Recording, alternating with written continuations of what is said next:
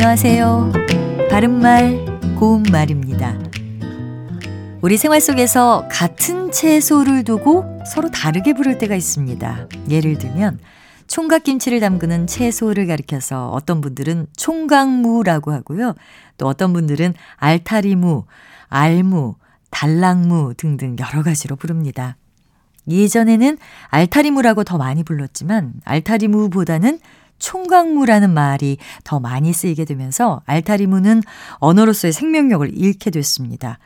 우리말 표준어 규정에 보면 고유어 계열의 단어가 생명력을 잃고 그에 대응하는 한자어 계열의 단어가 널리 쓰이면 한자어 계열의 단어를 표준어로 삼는다. 라는 규정이 있습니다. 그래서 이제 총각무만을 표준어로 인정하고요. 알타리무, 알무, 달랑무 등은 모두 표준어로 인정하지 않습니다. 또 봄철에 시장에서 자주 눈에 띄는 채소로 봄동이 있죠.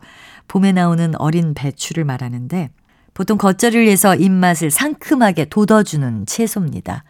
봄동을 흔히 하루나라고 부르는 채소와 같은 것으로 알고 계신 분들도 있던데요. 이 하루나와 봄동은 서로 다른 채소입니다.